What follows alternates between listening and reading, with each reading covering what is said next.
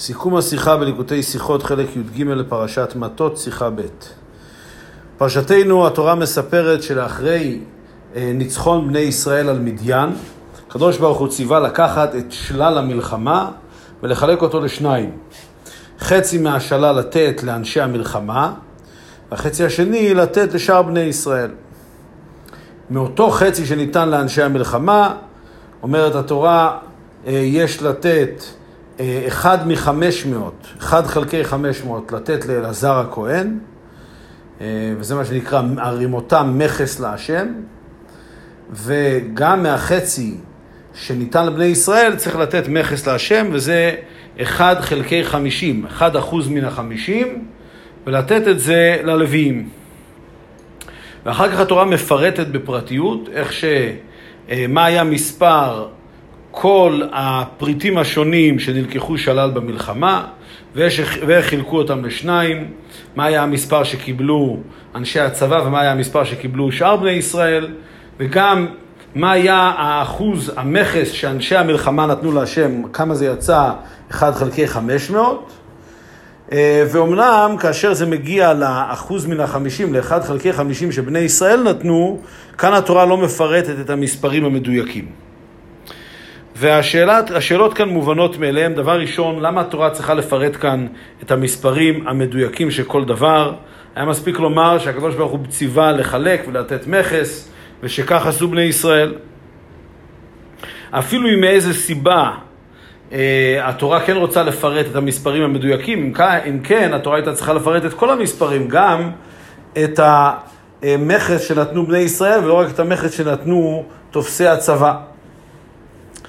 והשאלה היא לא רק על הסיפור עצמו, אלא השאלה היא גם על רש"י, שבדרך כלל רש"י מפרש את כל השאלות שמתעוררות בפשטות הפסוקים, אה, וכאן רש"י לא מתייחס כלל לשאלה למה התורה מפרטת את מספרי הבהמות ומספרי האנשים וכולי.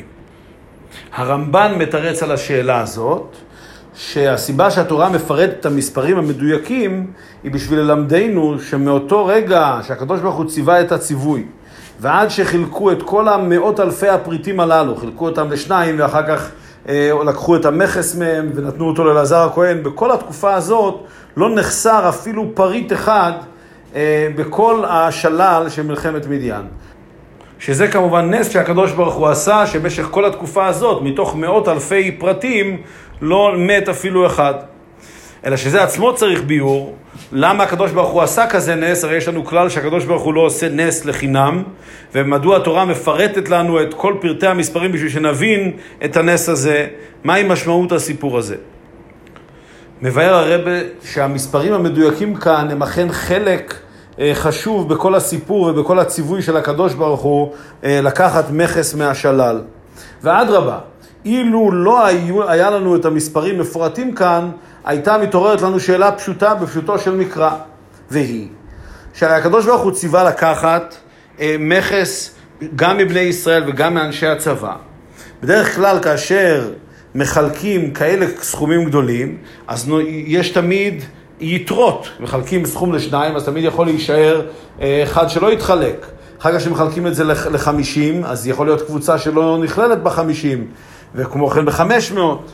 אז ברגע שמחלקים מספר לשניים, ואחר כך לחמישים, ואחר כך לחמש מאות, אה, באופן טבעי תהיינה אה, יתרות כאלה שלא נכנסו בחלוקה.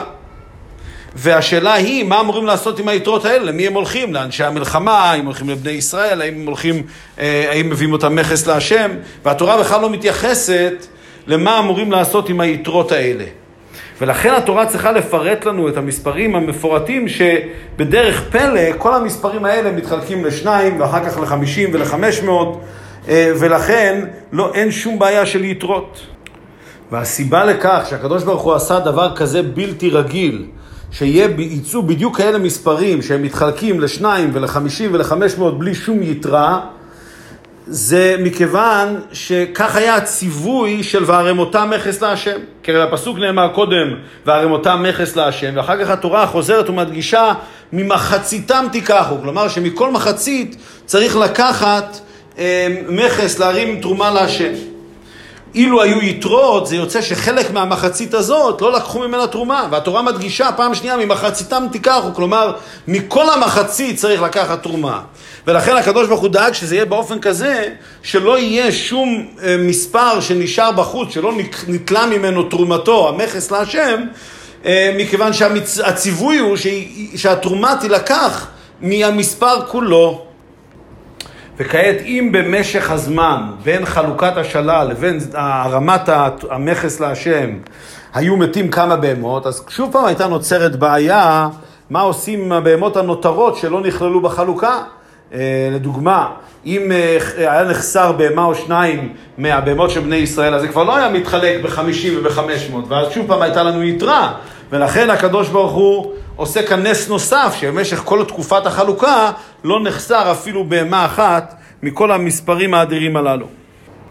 אז אם כן מובן, שמכיוון שהקדוש ברוך הוא ציווה שירימו מכס מכל שלל המלחמה, ומצד שני התורה לא אמרה מה לעשות אם ישנה איזושהי יתרה, אז מובן שהתורה הייתה צריכה לפרט את כל המספרים, בשביל שיהיה ברור שזה יצא בצורה כזאת, שהיה אפשר לקחת אכן תרומה מכל השלל, ואף על פי כן לא היה יתרה, ולכן התורה לא הייתה צריכה לפרט מה לעשות עם היתרה הזאת.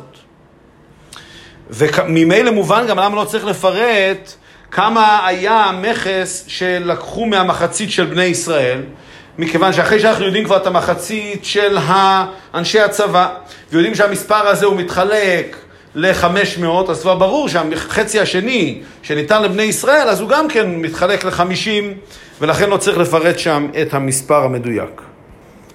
והרבא מוסיף שמבחינה הלכתית, יש גם הסבר למה התורה מפרטת דווקא את המספרים שנתנו אנשי הצבא, ולא את המספרים של המכס שנתנו בני ישראל, מכיוון שלדעת הבהאג, כפי שמבואר בדברי הנוידו ביודו, אה, המצוינים בשיחה, המצווה הזאת של לתת מכס אה, משלל המלחמה זה מצווה שהיא נוהגת לדורות, אבל החלק שנוהג לדורות זה רק לתת, שאנשי המלחמה ייתנו מכס.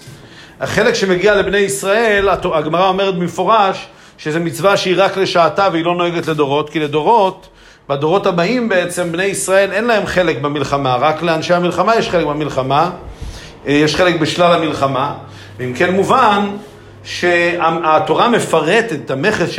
המדויק שנתנו אנשי הצבא, מכיוון שזו מצווה שנוהגת לדורות. מה שאין כן המכס שנתנו שאר בני ישראל, מצווה שהיא לא נוהגת לדורות, ולכן התורה לא מוצאת לנכון לפרט את המספר המדויק. לסיום אומר הרבה, יש כאן הוראה נפלאה בעבודת השם. שהרי בשביל להגיע למספרים המדויקים האלה של השלל של אנשי מדיין, הקדוש ברוך הוא מסבב הסיבות, כבר שנים לפני כן סיבב את זה בצורה כזאת, שאנשי מדיין, יהיה להם את הנכסים המדויקים האלה ואת המספרים המדויקים האלה, כך שיגיע בדיוק השלל והמספר המדויק לבני ישראל. ומזה מובן שהדרך שהקדוש ברוך הוא מנהל את העולם זה באופן כזה שבמשך שנים ארוכות הסיבות מסתובבות בצורה כזאת שיהודי יוכל למלא את, ציווי הקדוש ברוך הוא באופן שלם, באופן שלא יהיה לו שום יתרות, באופן שלא יהיה לו שום שאלות, אלא יוכל. לקיים את המצווה בשלמות. ומזה על האדם ללמוד, שלפעמים כאשר הוא רואה איזה קושי בקיום המצווה, הוא צריך לזכור שהקדוש ברוך הוא מנהל את העולם באופן כזה, שיהודי יוכל לקיים מצוות בתכלית השלמות. ולכן אם יש לו איזה מניעה ועיכוב זה רק דבר זמני, אבל בעצם בסופו של דבר כל הדברים יבואו על מקומם בשלום, מכיוון שזה כל תכלית הבריאה, לסדר את הבריאה בצורה כזאת שיהודי יוכל לקיים את ציווי השם בשלמות.